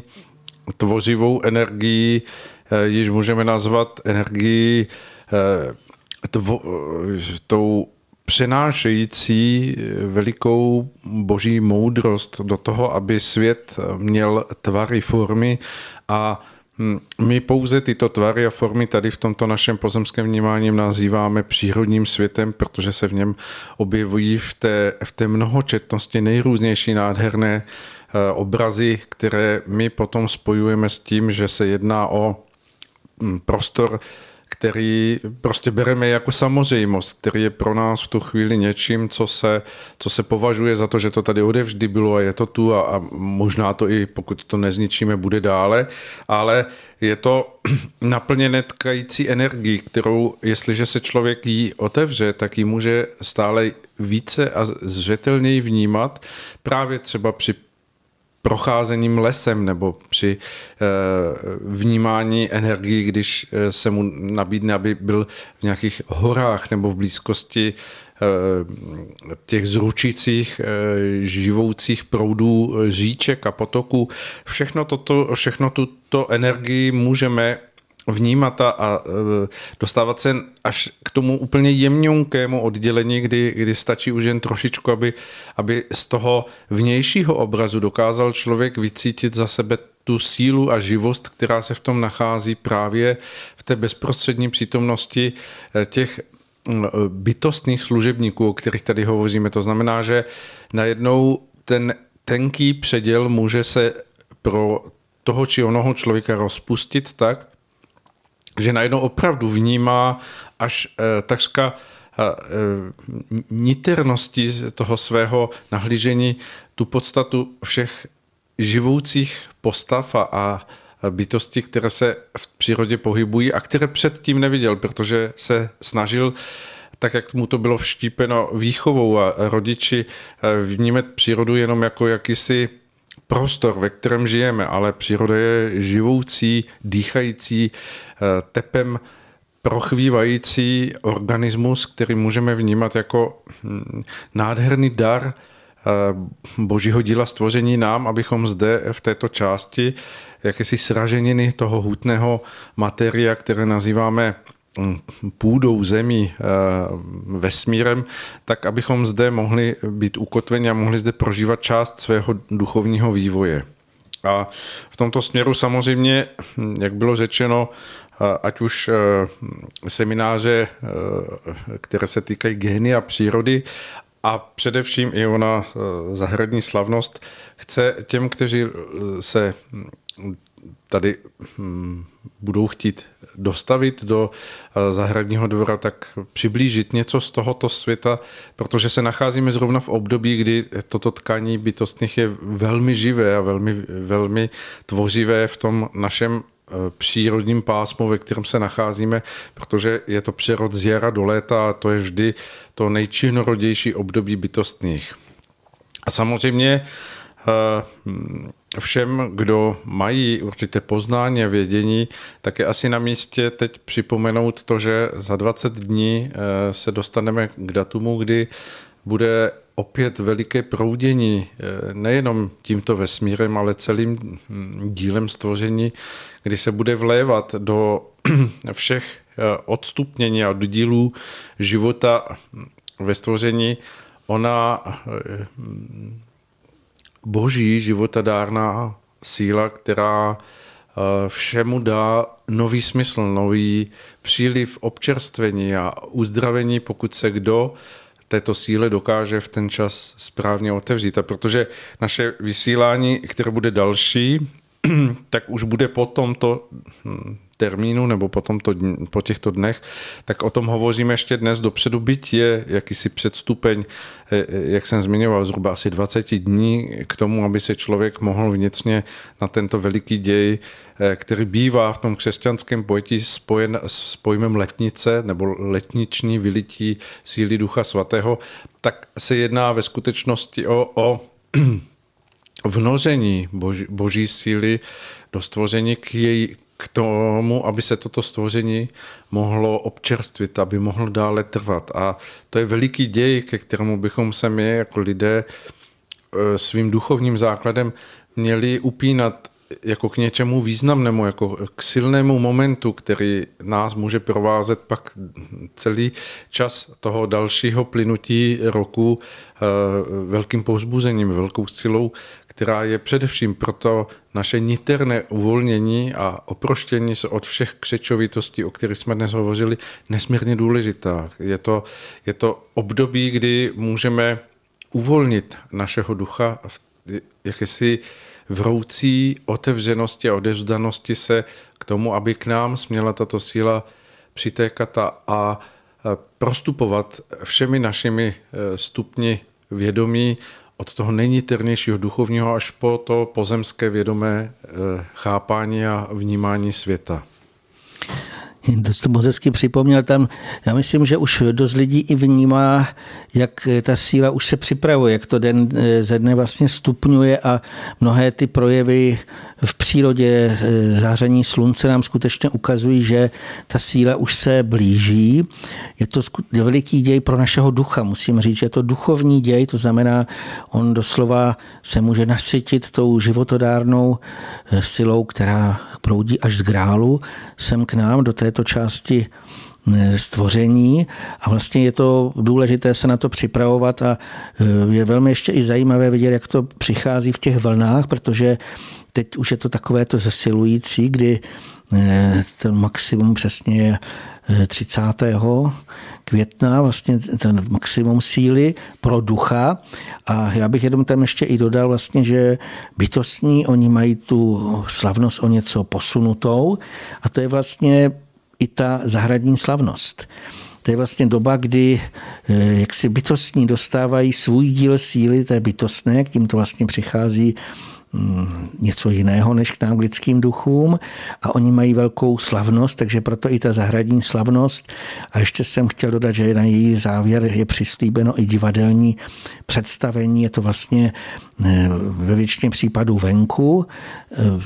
pokud by bylo nějaké horší počasí, tak se většinou postaví takový velikánský stan, takže se to za všech eh, počasí může uskutečnit, ale vlastně čekají nás tyto takovéhle úžasné vlny, které sem budou přicházet. To znamená lidský duch, ale i vlastně veškeré bytostné a ten lidský duch teda probuzený, jako se skutečně může už těšit na tyhle ty proudy oblažující, které k nám přichází a které skutečně jak si mohou naprosto všechno rozpustit, to, co je strnulé, mm, i ty duše, které by třeba někde uvízly právě v této době, to mají velmi jednoduché, aby mohli zase vystoupat už vzhůru, aby už mohli skutečně všechno eh, tady to to, co není potřebné se tím zatěžovat, už opustit, takže ta doba je skutečně před námi velmi, velmi důležitá. Vlastně můžeme říct, že ten pozemský život by mohl být ve svých konturách eh, naplněný v tom svém plynutí dny a týdny, měsíci, tak jak je to všechno nachystané a, a z toho eh, tkaní bytostného, a, ale i inspirací duch, duchovního druhu pro nás nachystané, tak by to plynutí mohlo být naplněné neustálou radostí a krásou vnímání toho, kolik bohatství okolo nás se nachází a, a takřka volá potom, abychom jenom po eh, něm sáhli a dokázali ho v sobě vstřebat, eh, vnímat, prožívat jako něco, co nás obdarovává, ať už to jsou nejmenší věci, které si můžeme všimnout, ať už je to poletující motýl nebo vlaštovka nad naší hlavou. Všechno toto svědčí o té eh, mnoho krásnosti díla stvoření, eh, která je takřka nevyčerpatelná ve všech podobách, ve všech formách, které nacházíme, protože to teď znovu opět můžeme vidět okolo nás, kdy raší nové listy. Kdo by si dal práci a prošel všechny listy jednoho stromu, zjistil by, že ani jeden není kopií druhého. To znamená, že ani jeden list na stromě, ba v celé aleji, v celém stromořadí nebo v celém lese není opakující se vždy ve své v podstatě je jedinečným dílem, jedinečným uměleckým výtvorem právě bytostné síly, která se vetkává jako formující a utkávající to, co my potom můžeme vnímat jako svět přírody okolo nás, svět eh, živoucího plynutí energií, které se stávají buď stromy, květinami, eh, vnožují se eh, v jakýmsi vyšším obsahu i do zvířátek, všech, eh, které můžeme vidět, tak všechno toto je naplněno těl, tou životadárnou energií, která je všude dostupná a pokud se jí otevřeme a dokážeme ji správně eh, ve svém niterném chápání prožívat, tak se musíme cítit být obdarováni v každý okamžik. Ani to není možné, aby to bylo jinak. Tam je moc hezké, jak mluvíte o kráse a tam vlastně dodejme, že právě bytostní tím, že tkají v boží vůli a vlastně to znamená, oni přijímají to, co přichází z hůry, z těch světlejších úrovní a tam je jenom krása. Tohle to my si ani jako zde na zemi ani nedokážeme třeba uvědomit, protože tady všude možně chodíme, jezdíme, teď si říkáme, tohle se mi nelíbí, nelíbí se mi, že tady jsou samé pole s řepkou a tady jsou nějaké stavby, spíš ohyzné a tak dále ale tam nahoře tam to není a vlastně ten bytostný svět, to znamená i ten název bytostní stavitelé přírody, pro ně je krása zákonem. Oni všechno, co tvoří, ať už je to ten strom, květ, rostlina, ale nebo i to zvíře, pokud samozřejmě teď budeme ty přirozeně, jaksi, e, přirozeně jaksi zvířata, které nejsou přešlechtěná nebo do kde nezasáhne do toho člověk. Tak je to v té přirozenosti, tak my tam všude musíme pozorovat tu krásu, co se týká toho jara ještě kolik eh, se narodí třeba mláďátek, ať už jsou to eh, telátka a jiné věci. A eh, jak jsme i mluvili o těch různých krustách, tak právě ta krása je taky jako kdyby rozpouští. To je ten, proto jsme vám i tady vás zveme na tu akci, obzvlášť třeba ten zahradní, na tu zahradní slavnost, protože něco jiného je si o něčem povídat, ale něco jiného je si to prožít. Prostě to vidíte, cítíte, můžete si na to šahnout vlastně, na, a samozřejmě to můžete všude možně jinde, to netvrdím, že jenom zde, ale v podstatě ten prožitek vnitřní je pro nás nesmírně důležitý a já jsem přesvědčen, že eh, kdyby lidé opustili ty své ponuré, jak si eh, velmi často jsou to ponurá místa, kde vlastně se lidé zhromažďují a vyšli ven právě do krásné přírody a teď to pozorovali a kdyby jenom maliličko uvolnili, protože co se týká e, odmítání bytostných, tak i v tom je určitá duševní křeč. Právě jak tady bylo řečeno, že jako malým dětem velmi často, když e, rodičům něco povídali, tak rodiče jim to jako kdyby smetli ze stolu, ale běž, to je hloupost, nic tady takového není. to dítě samozřejmě pak o tom nejdřív začalo pochybovat a pak to jako kdyby odsunulo stranou. A tohle vlastně je zase takový ten návrat do toho, eh, dět, dívat se na ten svět dětskýma očima. Eh, jinak, co se týká vnímání bytostný, tak já nevím, jestli už jsme tady neříkali, ale eh, vůbec nejde o to, že by je člověk musel vidět nebo slyšet. Tam jde pouze o vnímání přírody, projevů přírody. A prostě pokud pochopíme, že ta růže, ona nevykvetla náhodně, nebo jakékoliv zvíře, nebo cokoliv, jakýkoliv projev té přírodě, ať už si vezmeme oblaka, ať už si vezmeme stromy, tady bylo řečeno ještě o těch, listy nejsou stejné, tak podobné je to u stromu. Když jdete alejí nebo jakýmkoliv tím přirozeným porostem, tak vidíte, že přestože je to jeden a ten samý druh, tak každý ten strom, podle toho, jaká je tam vlastně ta bytost, my skrze ten obraz pozemský, to znamená fyzický, my můžeme vnímat působení toho daného bytostného, protože on podle toho svého zaměření roste úplně jinak. To, co mi třeba na jaře velmi i překvapuje, když člověk jde lesem a teďka vidí různé buky. A jeden ten buk už má krásné zelené listy a vedle něj jiný nemá ještě, ještě má pupen, jako kdyby byl nějaký pomalejší, ospalejší. My vlastně nevíme, proč ten bytostný jako kdyby zpomalí tenhle ten e, nadšený růst toho jiného buku. Takže tohle vlastně všechno jsou takové maličkosti, z kterých my skutečně můžeme e, pozorovat, ale i radovat se z toho, protože v tom se projevuje právě, můžeme říct si genialita, ale i ta láskyplnost, nebo nazveme to jakkoliv stvořitele, který v těchto těch tisícerých formách, které my tady vidíme, tak se to vlastně v tom právě projevuje, co se týká třeba květů, jsme o tom možná hovořili, tak květy jsou vždycky krásné, je velmi zajímavé, že i když jsou to ty kupované květiny, kde které byly pěstované, kdo ví z jakých podmínek, tak i přesto tyhle ty květy bývají krásné, protože to se odráží nebo tady řekněme krystalizuje nebo sformuje se to, co je v těch světlých úrovních, tak tady se to takto vlastně nějakým způsobem zbuduje. Je i tam i ta úžasná, právě teďka na jaře vidět ta rychlost toho růstu, kdy člověk velmi často nevěří svým očím, že třeba jenom po několika dnech někam vyjde a tam, kde to ještě vůbec nebylo zelené, je to úplně najednou nádherně taková ta jarní zeleň. Jinak bych tady ještě připomněl, možná jste si toho mnozí všimli, že tohleto jaro je skutečně jiné než předchozí, než ty jiná jara, protože je to nějaké všechno světlejší.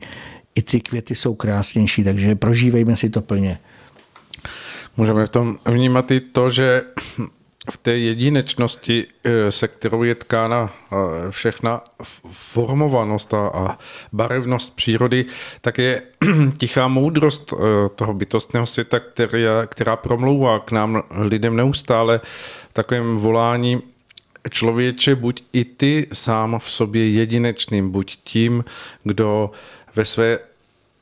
schopnosti rozvinout v sobě všechno, co můžeš vnímat jako cnosti. Když přivedeš k rozkvětu, tak budeš jedinečný, přestože jsi člověk, jako je tvůj soused, jako, jako jsou lidé, se kterými se setkáváš, tak ale tvá jedinečnost spočívá v tom, jakými způsoby a jakou eh, vlastní vynalezavosti a zúšlechtěnosti toto přivedeš na světlo světa, tady této země. V tom je eh, nabádání, které se vlastně vznáší nad každým z nás, kdy eh, můžeme pochopit, že nemáme být kopiemi druhých lidí, nemáme být těmi, kteří se vlastně nutí do jakýchsi formalita podob a tak, jak je to vytvářeno, jako že to je správné a že to tak má být eh, součástí každého člověka a jeho života, ale že máme být ve své neohraničitelnosti našeho ducha těmi, kdo prožhavují znitra navenek svojí jedinečností svůj život, že jsme opravdu osvobozeni od té křečovitosti, strnulosti a, a nehybnosti, která eh, svírá tak mnoho lidí, aniž bychom si to uvědomovali. Žijeme v jakési sevřenosti, v jakési formálnosti, která nedovoluje, aby se mohl rozvinout květ našeho ducha z nitra navenek jako něco, co teprve přinese plody skutečného života na tuto zemi skrze nás. Tam, jak o tom ještě mluvíte, já jsem si to uvědomil, i ten velikánský rozdíl, jak vychovávali třeba, už jsme o tom mluvili, jasně to zopakují, indiáni své děti a jak vlastně vychovávan v tomto moderním světě ten malý človíček. A to vlastně je to, co eh, nesmírně až netvoří tu lidskou duši, že se chce dát taková ta uniformita, všichni stejný, všichni chodí do jedné školy, všichni se učí to samé, všichni musí dělat to a to a tak dále. A vlastně to jsou ty nálepky, které si ty na ty dušičky jako kdyby nalepí, jako leukopla, zalepí se to a vlastně ten eh, svobodný rozvoj nebo rozmach tam není. Jaký je rozdíl, pokud to malé dítě, ono se může zabývat tím, co zrovna cítí, že právě třeba pozorováním přírody a celé hodiny může pozorovat to, co vlastně ten dospělý člověk už ani nevnímá jako krásné, tak ono to má. A pokud eh, by bylo umožněno těm eh, lidským eh, dětem, můžeme říct, nebo mladým, mladému člověku, aby už od mládí takto eh, ten svůj směr následovalo a aby si uvědomilo, že on může být každý jiný než ty ostatní. A právě to je ten rozdíl, už jsme to tady mluvili, to si jenom zopakujeme mezi námi a mezi bytostnými, protože každý z těch bytostných, on se raduje z toho, že je jedinečný. A on vlastně to jak si bere jako něco takového přirozeného a zatímco u lidí, a to je taky můžeme říct, určitá křeč, velmi často si nasadí jako masku, aby třeba, když jsme se bavili i o té inteligenci, aby neprojovali svoje emoce. To se vlastně učí už ty děti, aby nějakým způsobem nedávali najevo, co teda chtějí, aby dělali vlastně to, co ostatní. A e, tohle to v přírodě my nikde nevidíme. V přírodě vlastně, když e, i ten projev nějaký e, bouřlivý toho živlu, ať už je to velká třeba když hodně prší a potom ta záplava, voda nebo jiné živly, tak oni skutečně najednou lidé vidí, že tyhle ty projevy živlů si jdou svojí vlastní cestou, že vlastně vůbec se nějakým způsobem už eh, nenechají spoutat a nenechají se ohraničit těmi lidskými představami, protože typický příklad je, že lidé eh, udělají nějaký jako korito a tady musí ta řeka téct. A teď najednou přijdou ty velké deště. Eh, teď třeba, třeba v Číně jsem nedávno pozoroval, kde tam psali, že se asi 50 řek rozvodnilo natolik, že eh, jak si přešlo nějakou tu svoji maximální eh, výši a samozřejmě se to rozteče potom do okolí, zaplaví to všechno možné. Vlastně i v tom my vidíme, že ta doba jako kdyby nás volá k tomu, že se i takové ty umělé hráze mezi lidmi navzájem nebo eh, nějakým způsobem mezi jinými eh, jako i skupinami, když bych to vzal, co se týká nás, tak eh, že se musí uvolnit, protože my lidé nemáme jaksi nejsme tady od toho, aby jsme třeba spolu bojovali, přesvědčovali se, ale jsme tady od toho, aby jsme nějakým způsobem eh, teď a tady eh, prožívali, aby jsme sami stoupali, aby jsme se duchovně vyvíjeli.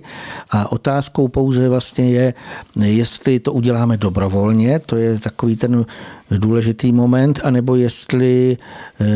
k tomu budeme přinucení. A vlastně to se týká i těch živelných pohrom, protože my buď můžeme jak se říká, si hezky sedět a hovět eh, někde ve své křesle nebo židličce a vlastně věnovat se tomu svému, a, eh, ale i se přitom můžeme duchovně vyvíjet. A nebo jestli teda přijde nějaká ta pohroma a celý ten dům, kde ten daný člověk bydlí, prostě najednou není, ať už je to účinky vzduchu, to znamená ty tornáda, vody nebo ohně, nebo i zemětřesení, které budou zřejmě větší a větší. V tom výčtu těch živlů jsem nedodal, že se probouzí stále zase eh, další, další sopky i z těch velikých, tak to je taky takový velký děj. Vlastně to je už ta druhá varianta, takže proto vlastně jsme tady říkali, že naše eh, země střed Evropy. Naštěstí ještě jsme velmi chráněni, takže vážíme si toho a snažíme se to co nejvíce, aby jsme nějakým způsobem to oplatili v tom dobrém. Buďme, buďme v tomto skutečně spolu s tou hm, potřebnou pokorou eh, stále vděční za tu hm, hm, živost a plnocenost života, která nás obklopuje a Mějme, mějme na paměti to, že každý den má být plně využitý v tom, abychom dokázali hledat naši cestu z nitra na venek v upřímnosti a zároveň cestami tak, abychom druhé lidi nezraňovali, ale byli pokud možno pro ně občerstvením, tak jako bychom i my rádi chtěli, aby druzí byli občerstvením a důvodem k radosti pro nás samotné. Eh, to je asi všechno v našem povídání. Myslím si, že jsme povídali více než eh, déle a věřím, že to bude hm, k poslouchání i ze záznamu, tak jak bychom si přáli pro mnoho dalších lidí, kteří samozřejmě nejsou v tomto živém eh, našem vystoupení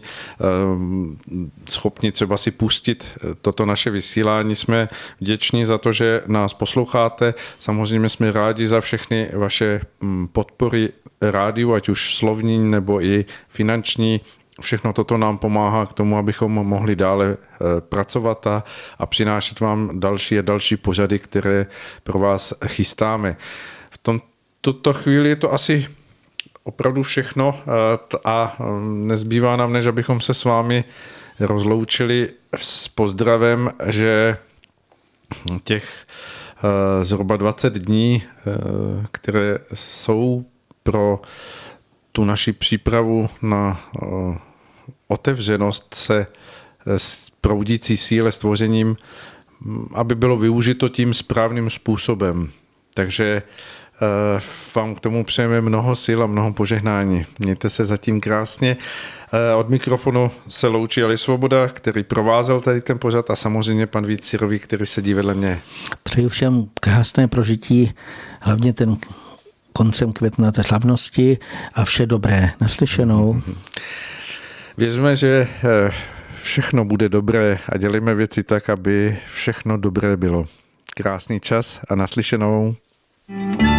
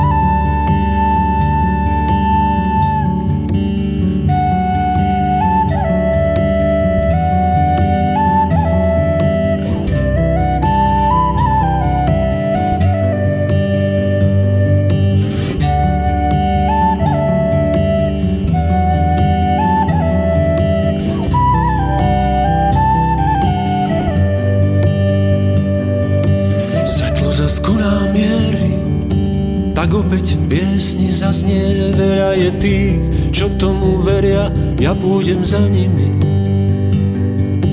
Ráno sa dvíha v jase, hľadíme do očí kráse, to kráča dopredu, rastú mu krídla a zrazu letí. To kráča dopredu, to kráča dopredu, rastú mu krídla, a zrazu letí, letí. To kráča dopredu, rastú mu krídla. A zrazu letí. Svetlo zesku nám mierí, čakáme znamenia skryté, ticho je pridlhé, ešte pár krokov, všetko je jasné. Jasné, stromy sa tížko chvejú, podstatné veci sa dejú, ktorá že cesta sa tu končí, ktorá že začína. ktorá že cesta? Sa tu končí. Ktorá že začína, ktorá že cesta? Sa tu končí, ktorá že začína, ktorá že cesta sa tu končí, ktorá že začína. Ktorá že cesta sa tu končí, ktorá že začína.